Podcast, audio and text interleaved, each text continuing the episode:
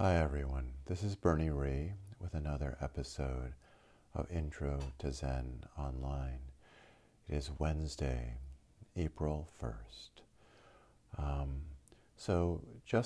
Today, a new issue of the Williams Record came out and includes an article written by Nigel Jaffe about how Integrative Wellbeing Services, which is the psychological services at Williams College, and different faculty like myself are doing things to respond to the mental health challenges created by the pandemic.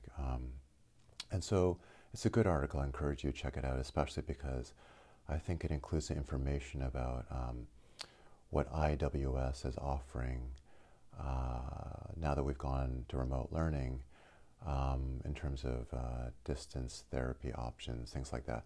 I get the sense from the article that there's not a lot of familiarity among students about what IWS is doing right now for students. So especially if you're a student at Williams College, I encourage you to check it out. And of course, to follow up with IWS as well.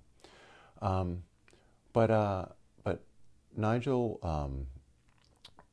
sent me a few questions when he was working up the article because he saw what I was doing with this podcast as part of an array of responses on campus to the mental health challenges posed by what we're going through, and so I responded by email, and of course, as is natural for a newspaper article, he only used a very small bit of what I sent him.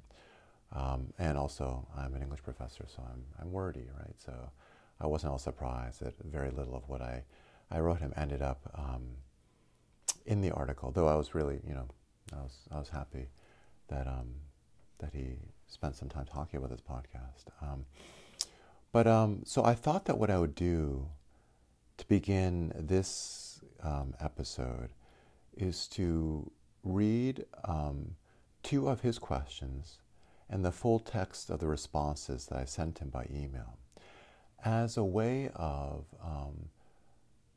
saying a bit more about how I think meditation, as I'm talking about in this podcast series, can help people who are struggling because of the pandemic.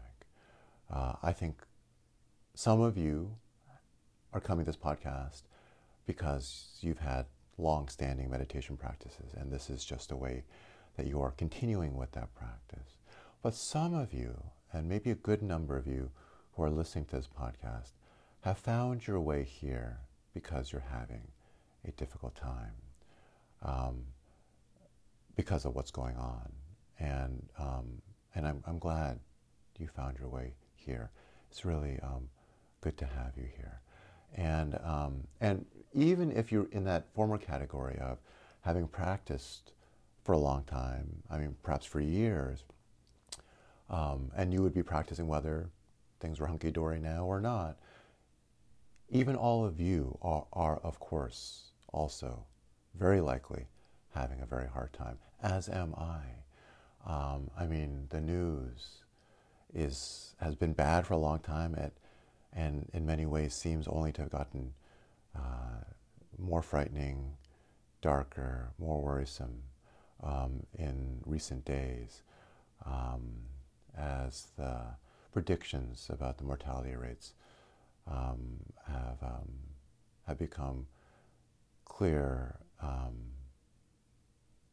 Anyway, I mean, so you all, I'm sure, are keeping up with what's going on, and I'm guessing many of you are feeling a lot of what I'm feeling, what a lot of people around the world are feeling: anxiety, fear, sadness, frustration, anger, the whole gamut, right, of the difficult kinds of emotions that the pandemic is creating, right, in its wake.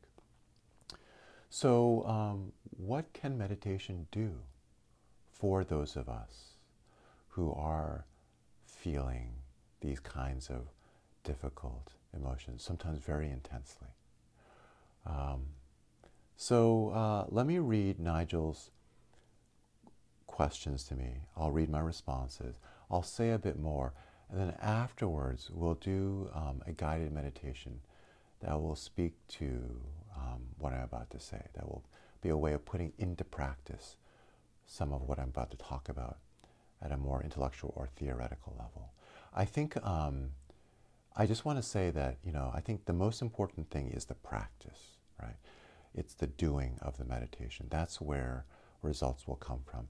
At the same time, I think it can be really helpful, no matter where you are on the spectrum of experience with meditation practice, whether you're a total beginner or someone with many years of experience, it's very helpful from time to time to think about what we're doing when we meditate. Thinking about it, ideas of meditation will never ever be an adequate substitute for the practice, but the practice can be enriched by thoughtfulness. And indeed, practice in the absence of thoughtfulness, or sort of some kind of clear-eyed perspective of what meditation actually is about, can sometimes just be a waste of time. So, so even if you're impatient to get to the practice, bear with me. I think it will be fruitful to spend a few minutes thinking about what meditation can do for the psychological and emotional struggles we're experiencing during this pandemic or at any time in our lives. So, one of Nigel's questions to me was this, and I'm quoting his exact language. The lifestyle changes brought about by the pandemic are different for everyone, sometimes to starkly differing degrees. When it comes to promoting healthy practices in response to those challenges, is there such a thing as a one-size-fits-all solution? In what ways is meditation adaptable to diverse circumstances? And that's the end of his question. And here is my response to him verbatim, and I'll elaborate on it a bit later, but let me just read it verbatim. I don't believe in one-size-fits-all solutions for most things, and I definitely don't think there's a one-size-fits-all solution for the profound distress that's being created by the coronavirus pandemic. Each of us has to figure out what works best for each of us individually. So, for some, meditation could be incredibly helpful right now, but it may not appeal to or work for everyone. But I think it's definitely worth a try. I know I wouldn't feel half as sane as I do now without my meditation practice as a support. And I've heard from a number of people who have been using my podcast that is proving helpful to them too, which makes me really happy. That's why I'm offering it to the community.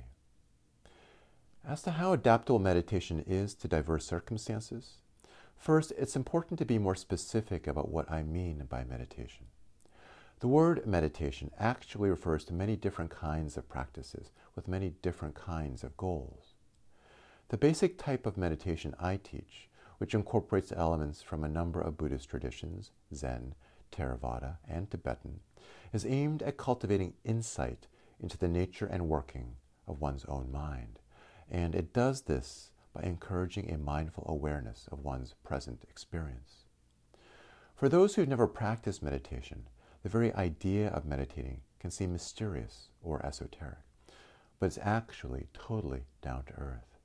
So, mindfulness of one's present experience during a given meditation session will typically include feeling sensations associated with the breath, like in one's belly or nose, observing when thoughts and emotions come up, and experiencing how those emotions feel in the body. And then, inevitably, getting totally lost in daydreams and fantasies, and then noticing that and coming back to the breath over and over again. Over time, and with regular practice, one develops the ability to experience whatever thoughts and emotions are going through one's mind and body without becoming unbalanced or overwhelmed by them. Before we begin meditating, we naturally tend to identify with our thoughts and emotions. For example, we don't just have an anxious or fearful thought or emotion, we are afraid or anxious.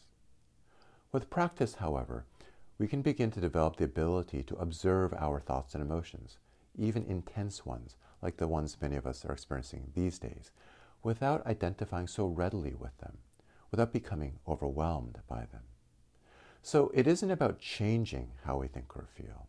It's not about positive versus negative thinking, and it's not about somehow generating feelings of calm and tranquility, which would very likely be fake and pretty brittle at this moment, but rather about transforming our relationship to whatever we happen to be thinking or feeling. With practice, meditation actually enables us to notice that we are having anxious or fearful thoughts without actually becoming anxious or afraid. And because meditation is ultimately about awareness, there's no particular way it has to look in practice. We can do it sitting in a chair, or lying down on a bed, or while going for a walk outside, or while doing anything, really. In fact, I recently recorded instructions for walking meditation on my podcast, and I suggested it not only as a wonderful complement to sitting meditation, but as a good alternative for those who just feel too agitated to sit still. And meditation can be done anywhere. It's regularly practiced in jails and prisons. I teach meditation down at the Berkshire County House of Corrections, in schools, in monasteries, in hospitals and hospices, in public parks, and in noisy apartments. Anywhere there is a human mind, there is the potential for mindful awareness. Anywhere there's a mind that is suffering, there is a possibility of freedom from suffering through the practice of meditative awareness. So that's my long-winded answer to his first question. I'll just read one more question and one slightly less long-winded answer. So Nigel's other question was, as a long-time Zen practitioner, do you recall any comparable times of widespread uncertainty in which you were able to use meditation to promote the well-being of yourself and or others? Has Zen been with you as a lifelong tool in that respect? So before reading my response, I'll say it's been a lifelong tool for me. I began meditating when I was 16 or 17, moved to a Buddhist temple when I was 18, lived there for 3 years, a little over 3 years, and ever since, Zen meditation has been, I don't know the right word, the ever-present support in my life. Except for my family, the most important thing in my life. And I turned to meditation because at that age, I felt intense psychological suffering. Indeed, I think people who turn to meditation often turn to it because they are suffering. And I'll say a little bit more about that now in my response, which I will now begin to read, again, verbatim. So here is what I said to Nigel in response. My son was hospitalized with necrotizing fasciitis when he was 12 years old. If you don't know what NF is, look it up. It's bad news. It was unclear at first whether he would survive, and he ended up spending 19 days in the pediatric ward at Albany Medical Center, during which he had 4 separate surgeries to control the infection. And the wound recovery took months. The psychological recovery for all of us in the family took even longer. Meditation was a lifeline during this ordeal, not just for me, but even for my son. I remember one day when even intravenous Dilaudid was unable to manage the pain after his second or third surgery, and he was experiencing the kind of pain that robs one of the ability to speak. All he could do was moan and rock back and forth. Seeing how awful he felt, I offered him some meditation instructions to help with the pain, and they worked. Like with the example of anxiety and fear that I mentioned earlier, the sensations of pain were still present, but he was able to observe them, just be with them, in a way that helped him not feel so literally overwhelmed by them. That's what meditation can do. It can produce a sense of spaciousness around even the most painful, difficult feelings. One of the things I appreciate so much about Buddhist meditation is that it's perfect for those times when everything seems to be falling apart, when we are standing at or even tumbling over the edge of what we can tolerate. Indeed, I would say that meditation may even be easier to practice when things are hard or difficult. When we feel good, like life is already good, it can be hard to make ourselves meditate. It's precisely when things feel like hell, like we're hitting some kind of bottom, that I think meditation can feel most urgently necessary, and when it has the most to offer us.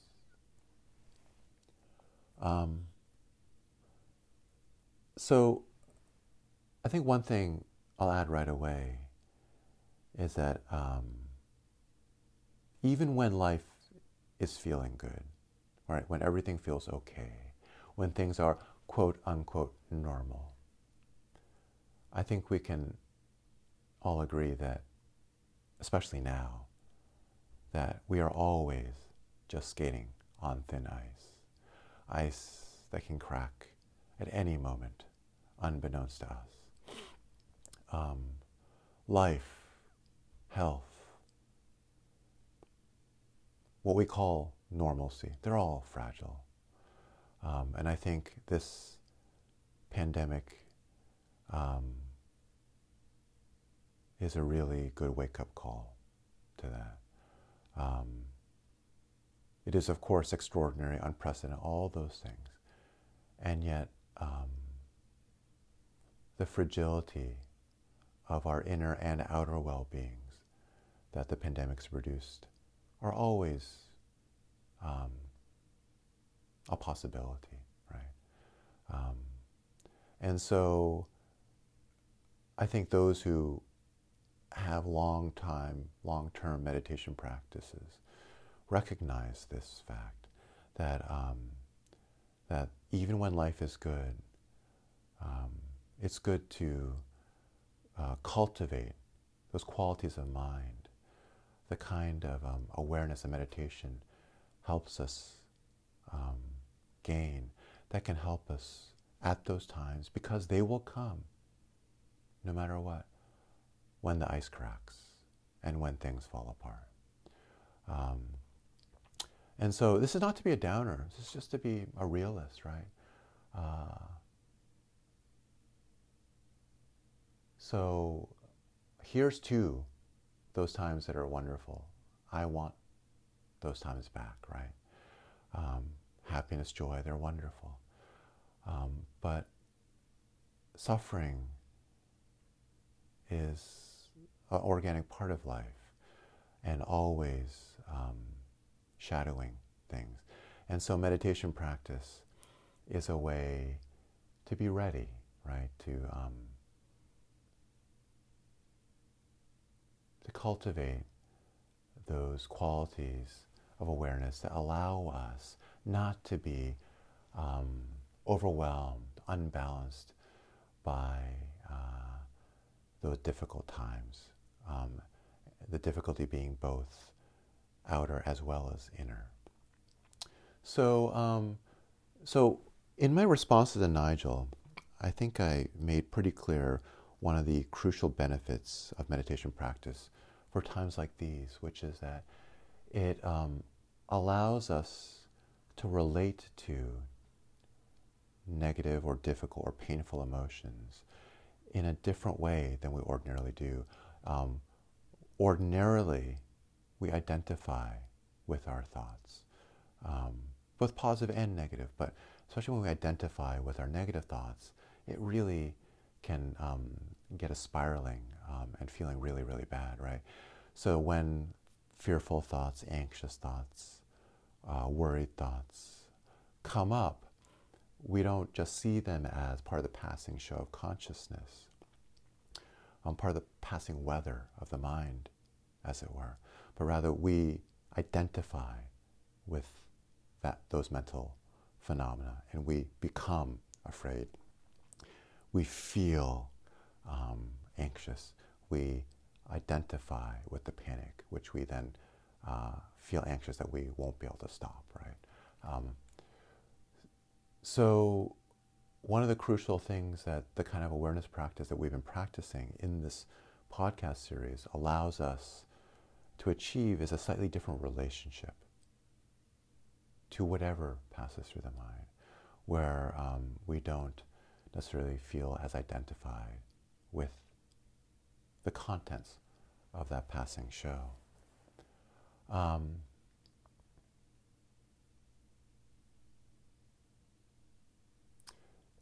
So there are a couple things to be said. One is, it is actually possible. I speak from my own experience, and I speak knowing the experience of many, many other people in the world who have practiced these methods, to feel the physical sensations associated with something like anxiety or fear, and yet not to be anxious or afraid. You can observe them, watch those sensations and the thoughts that are associated with them arise, emerge into consciousness, see them hang out for a while, and then see them pass.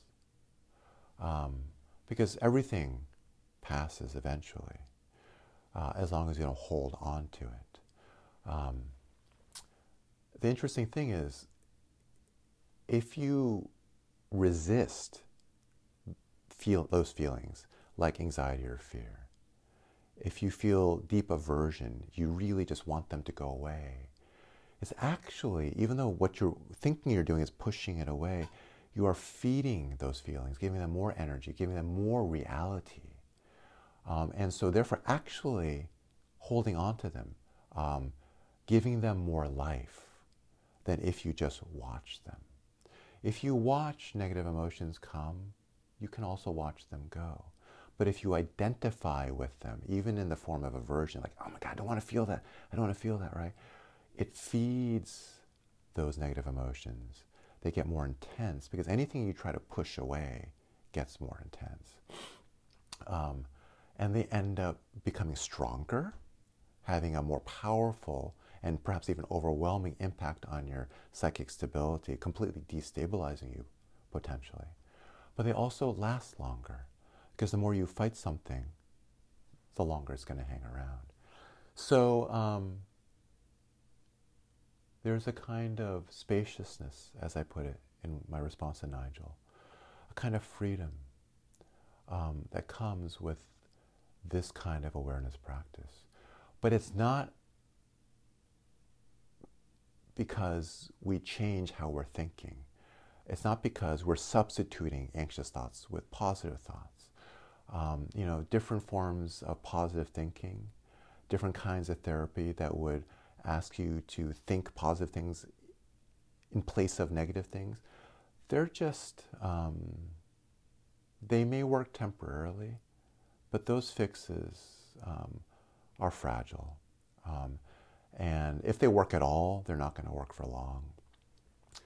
And the beautiful thing about this practice, it doesn't actually ask you, doesn't require you to change anything about how you are. It just enables you to transform your relationship to how you are. So that when anxiety emerges, you don't have to become panicked, like, oh my God, the anxiety's coming up again. Just watch it come up. In fact, watch it with curiosity, with compassion even, with interest. Like, explore what the anxiety feels like, and then explore what it feels like to see it pass as well.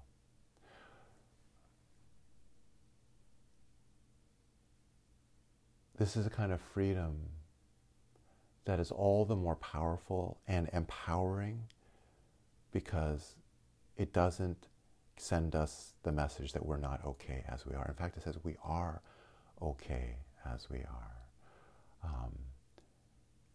It's just inviting us to adopt a slightly different stance towards how we are. We don't have to think different thoughts.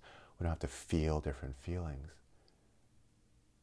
We just are being asked to watch what we think and what we feel in a slightly different way, a way that doesn't identify with it. Okay, so for those of you who have been doing meditation for a while, I think this will be clear. But I think for those of you who are relatively new to meditation, some of this may have made sense, I hope it did, but some of it may not have. And don't worry if not all of it made perfect sense. Meditation practice isn't something you need to understand with full intellectual clarity to benefit from or to practice well. In fact, I would say that you need to practice some in order to understand it better. They feed into each other. So if you only feel like you got a bit of what I said, that's okay. Just now, let's go into the practice, and over time, the practice and the understanding will feed into each other, reinforce each other. And your overall feel for what we are doing will deepen organically over time. It requires patience, it requires time, and it requires some discipline in the sense of what I'm asking you guys to do in this practice runs against so much of especially mainstream Western culture, which is all about feeling good as much as possible, as much of the time. What I am suggesting is that the actual road to feeling good when you're feeling bad is to give room to those bad feelings, to let them be there. It's not to get rid of them, not to push them away in favor of some more positive feeling, but actually finding a freedom that comes from making room, making space for however you're feeling, whether that's good or bad. Thich Nhat Hanh, this wonderful Vietnamese Zen teacher, has this pithy way of describing what I'm talking about, which is the way out is in. If you want freedom from the negative feelings that you feel are overwhelming you at this difficult moment in history and in your life, the way out is actually in. But in using this time-tested, millennia-old method of cultivating unmindful awareness. So, after that very long introduction, for which I apologize, but I hope it was helpful. Let's get into the practice, okay? So please assume a comfortable position. And that can be sitting up or lying down. And I think the key things, as always, to look for in a meditation position, posture, is a straight back, a back that's straight but not rigid, and a front side that is open and soft so that the breath can move freely.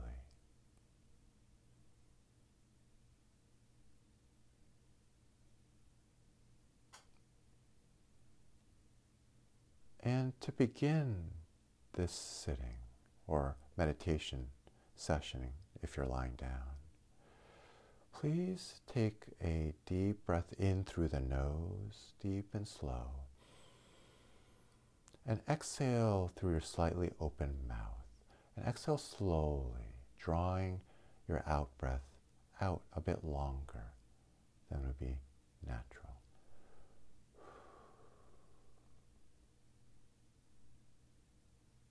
Please inhale again through the nose,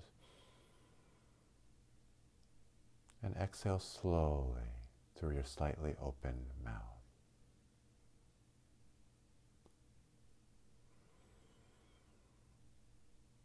And if you're feeling any anxiety or any difficult emotion right now, when you inhale through the nose, try visualizing the breath being drawn in through the nose to the place where you're feeling some anxiety, perhaps this tension in the belly or the chest.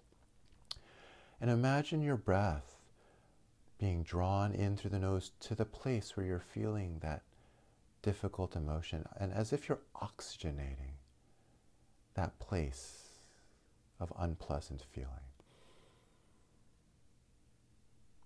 And exhale now, everything out slowly through your open mouth, slightly open mouth. You can even feel the breath passing your lips. Feel the sensations on your lips of the breath. So exhaling out slowly in this way activates the parasympathetic nervous system, which helps settle the body. This technique of breathing in slowly through the nose and out through a slightly open mouth is a good way to settle the body and mind and emotions when you're feeling agitated. It's a really good self-soothing technique to help regulate your emotions when they feel dysregulated, when you're feeling hyperarousal, agitated. Taking a deep breath in through the nose and exhaling through a slightly open mouth, slowly. It's a great way to settle. But now that we've done this for a bit, please let your breath come and go at its own pace and depth. And that can be shallow or deep, quick or slow.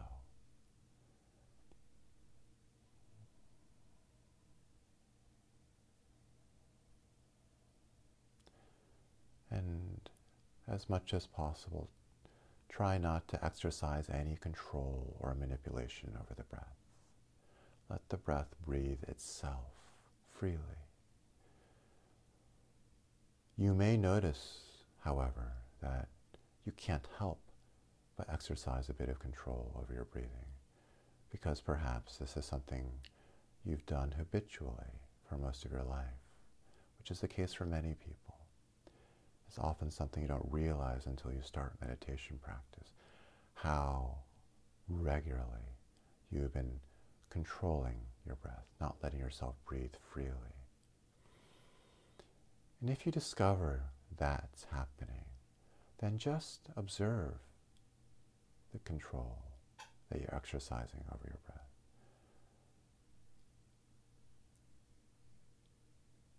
Try not to compound it. Don't add any more manipulation than necessary. But it can be counterproductive to try to loosen that grip of control. It's almost like using force to get rid of force. The recipe for softening that control is just awareness. Awareness, simple awareness, letting things be, heals with time everything. So just watch how the breath feels.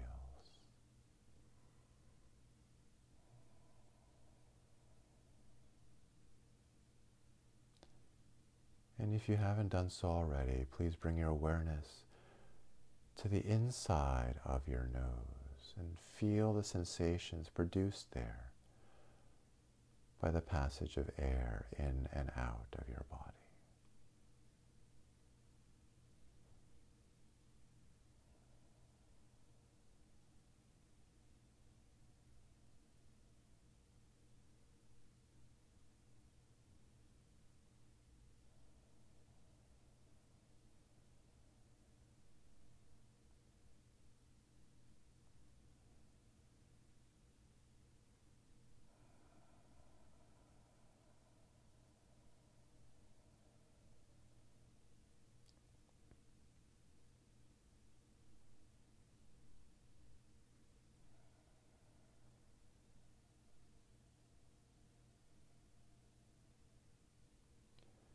The sensations of the breath in the inside of your nose and the soft tissue in your nostrils may be very subtle and hard to feel at first, but just be patient.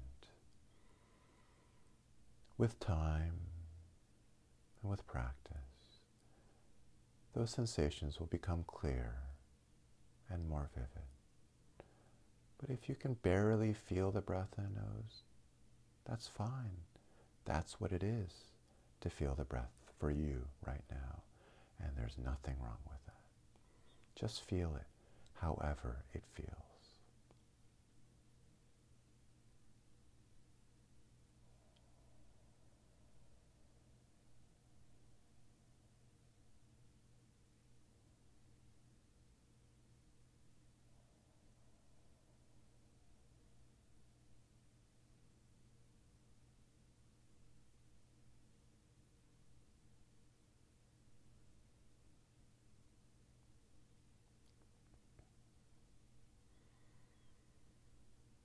See how granular you can make your awareness of the sensations of the breath.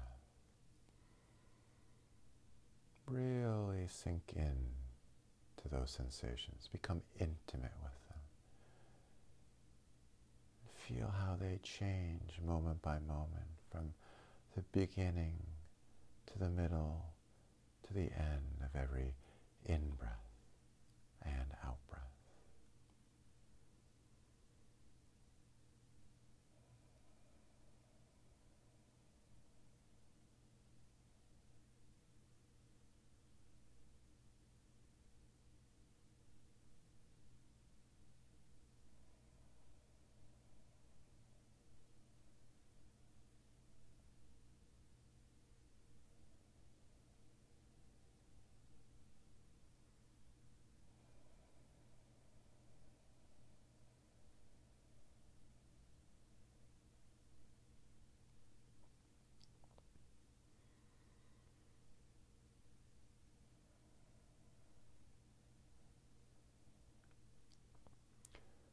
For the next few minutes, let's work on our concentration and just focus single-mindedly, one-pointedly, on the sensations of the breath in the nose.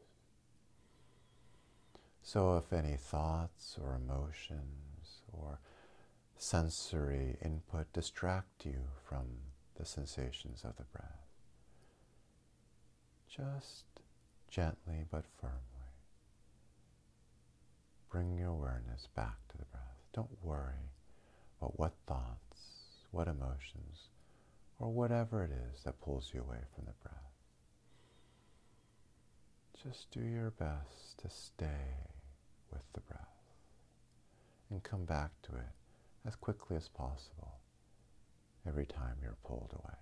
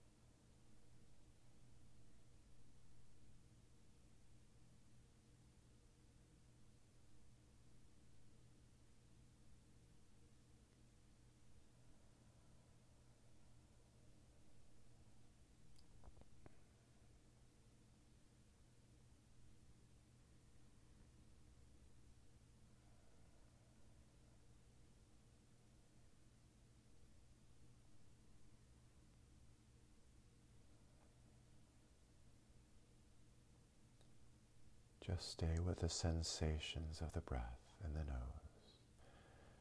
Nothing else matters, just the breath.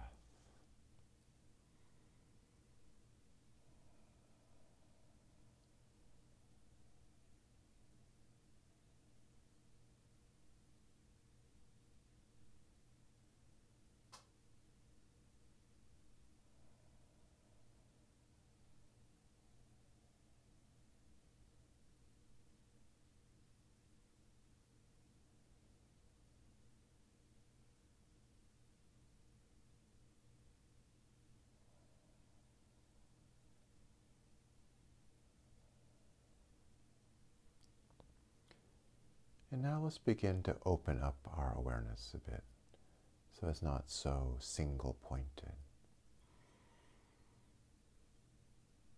As you continue following the sensations of the breath and the nose, include in your awareness the sounds in the environment around you. So you're still attending to the sensations of the breath, but not so one-pointedly. It's a more open and soft kind of following the breath, which also has room for an awareness of sounds around you.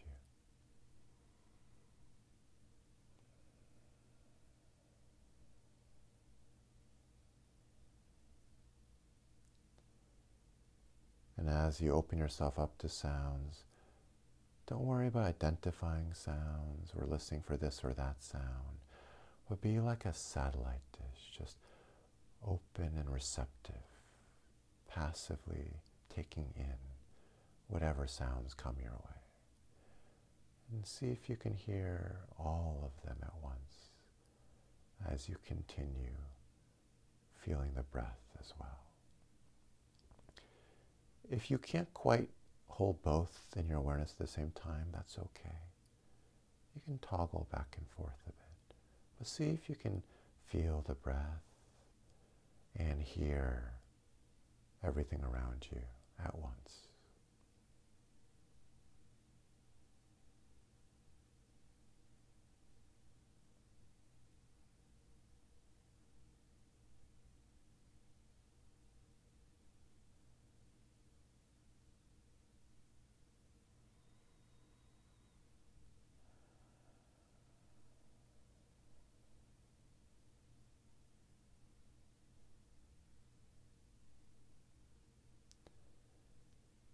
And now, while you continue to follow the breath and hear all the sounds around you, I'd like you to add a third reference point, which is the sensations in your buttocks, resting on a chair, a cushion, or if you're lying down on a mat or on your mattress, whatever you're lying down on.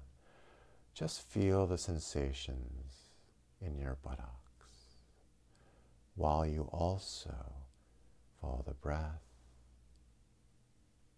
and listen to all the sounds around you.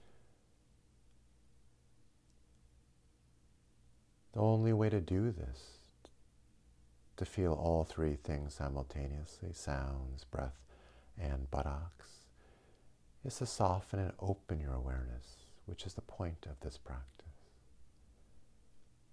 So we're not single-mindedly following one thing like the breath, but being open.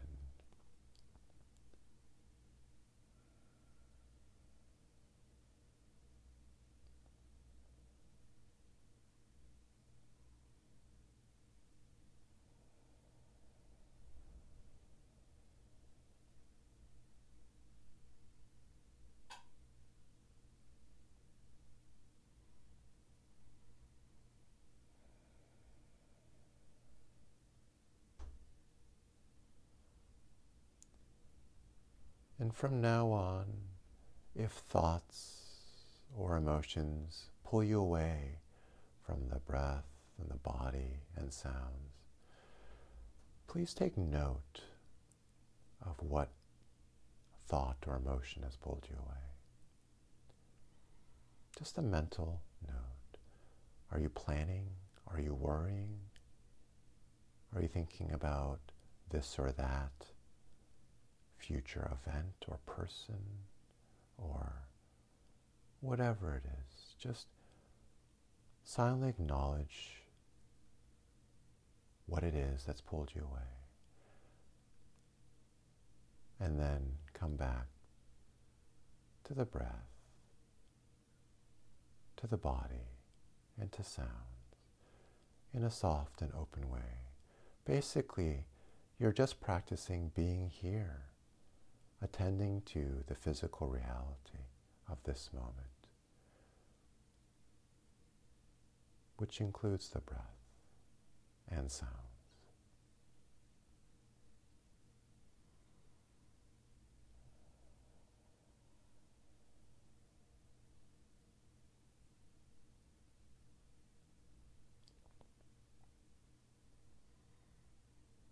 If it feels too much to try to track three different anchors or reference points.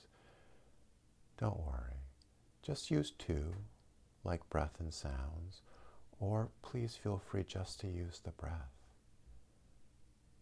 It's good to try using two or three anchors once in a while to help open up your awareness, but especially if you are new to meditation. It might feel hard. It will come with time, but right now, please don't worry about it, and just pick the breath or sounds or just the sensations in your buttocks, and use them as the place to keep coming back to when thoughts or emotions pull you away.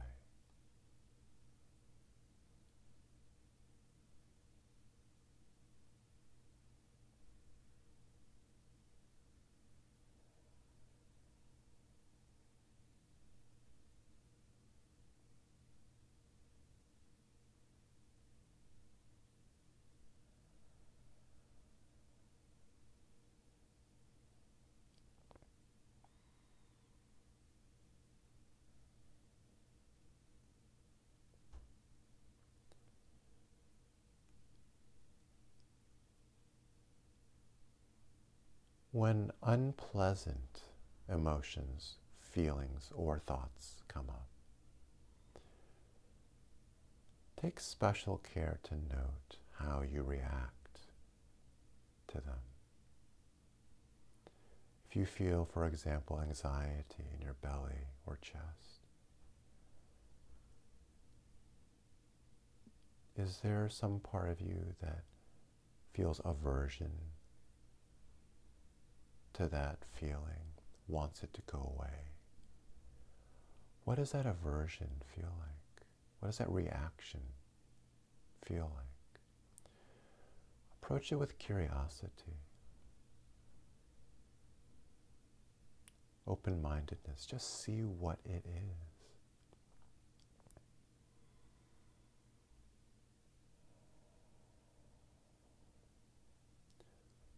Are there thoughts involved, like, I don't want to feel this way, or, oh no, there it is again, or, I don't want to get anxious? Or perhaps you're just feeling anxious, already identified with anxiety and running off into worried fantasies. Just notice what the process feels like. And notice if there's resistance to that feeling, aversion. Is there tightening up around it? Are you clenching up around the sensation? Just notice that. No matter what is going on, no matter how unpleasant it feels, just watch.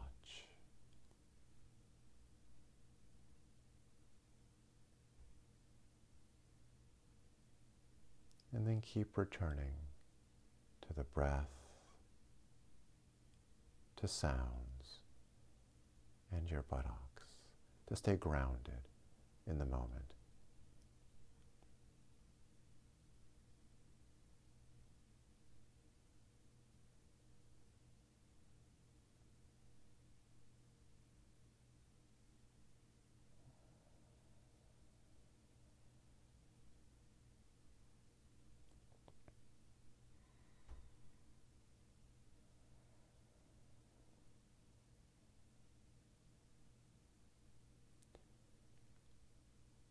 Ultimately, this practice is just about being present, feeling what's going on now, which is why we use things like the breath and sounds and the body, because it keeps us anchored in the present.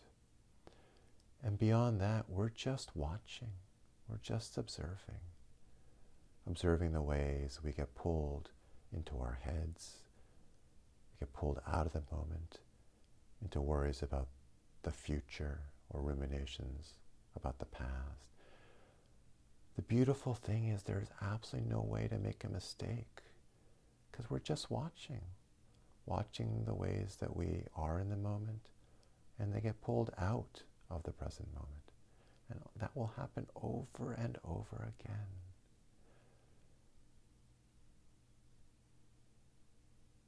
Please be gentle, so gentle with yourselves, because you will get pulled out of the present moment repeatedly.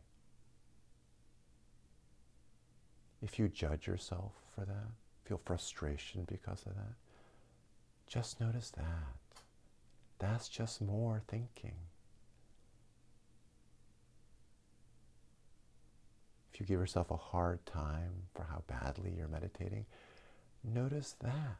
And as soon as you notice that, you're being present. It's beautiful. No matter what is going on, you can just observe.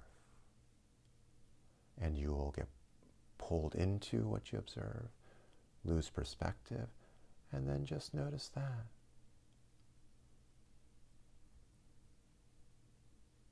Just watch.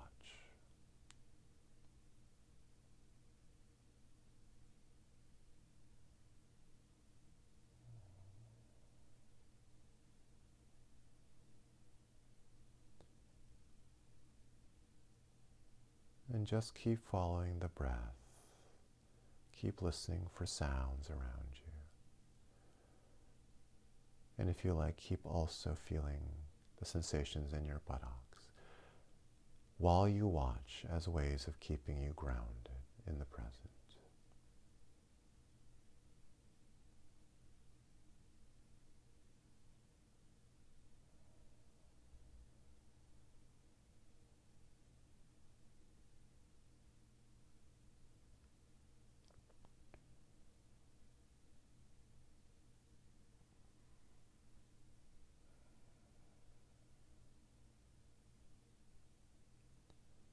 We are all of us going through such hard times now. So please, I beg of you, don't use meditation practice as another way to beat yourself up. It's an opportunity to approach whatever your experience is with gentleness and acceptance, even if what you're observing is frustration and impatience and resistance and aversion. Whatever you are thinking or feeling, just observe that. And by observing that, you are perfectly inhabiting the present moment.